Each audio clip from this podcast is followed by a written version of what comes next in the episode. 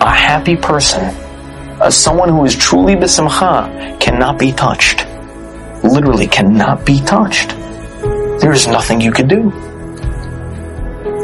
I had a chavruta one time. A chavruta. Guy I used to learn with in yeshiva. He was much older than I was. and name was nothing. He was married. I was single. We learned together. Nassim was one of those happy people, one of those true simcha people, that to people like me then was a very annoying person to be around. See, simcha is the most beautiful thing in the world until you're not, someone else is. And what's that anger you have towards them for being besimcha? It's not jealousy, mind you. It's not. It's annoyance. Why are you so happy right now? Why are you being so dandy? I don't like it. It's very uncomfortable to me. Very uncomfortable. Yeah.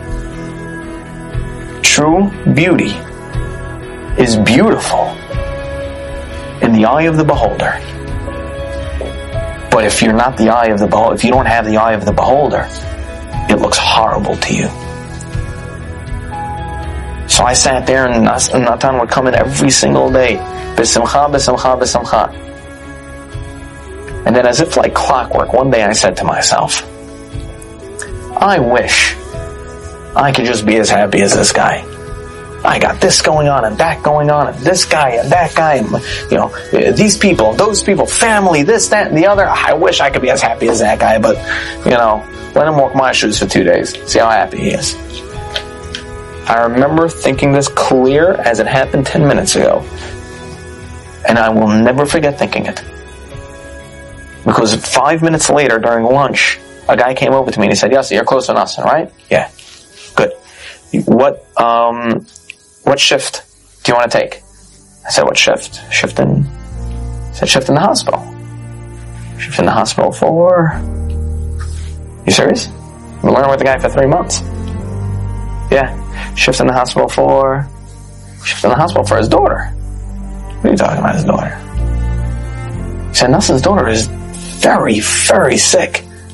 The doctors have no idea what she, what she has. But it's very debilitating. They don't know how much longer she has. Four year old girl. And Nelson stays up with her every single night in the hospital.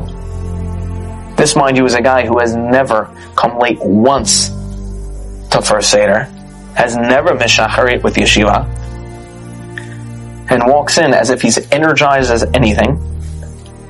We actually used to call him the Energizer Bunny because he used to come in clapping his hands like this all the time. Let's go, guys. Let's go. Let's learn. Let's learn. Let's learn. Everyone used to call him the Energizer Bunny because he wouldn't stop. He said his daughter's sick. So I said, yeah, I'm going to take tonight. I'm going to take the first thing you have. I got to talk to Nassim.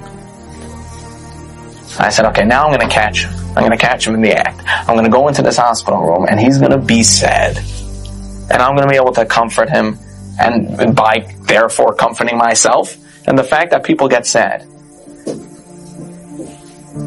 And I walk into the hospital room and there's Nassim putting on an entire song and dance for his little girl. And she's sitting there, sitting up, tubes connected to her and everything, clapping her hands, screaming again, again, again. And I walk into the scene. I was only able to hold it for a few minutes until she fell asleep, and then I turned to her and I said, What is wrong with you? Seriously, what is wrong with you? Your daughter's sick. You have every right to be upset at every force of nature and beyond. What is wrong with you? Nassim turned to me and he said, And who does that help? And what does that teach her? She sees me crying, and then she says, What? It's over? It's not over. And if it is, uh, I want her to go all sad and depressed.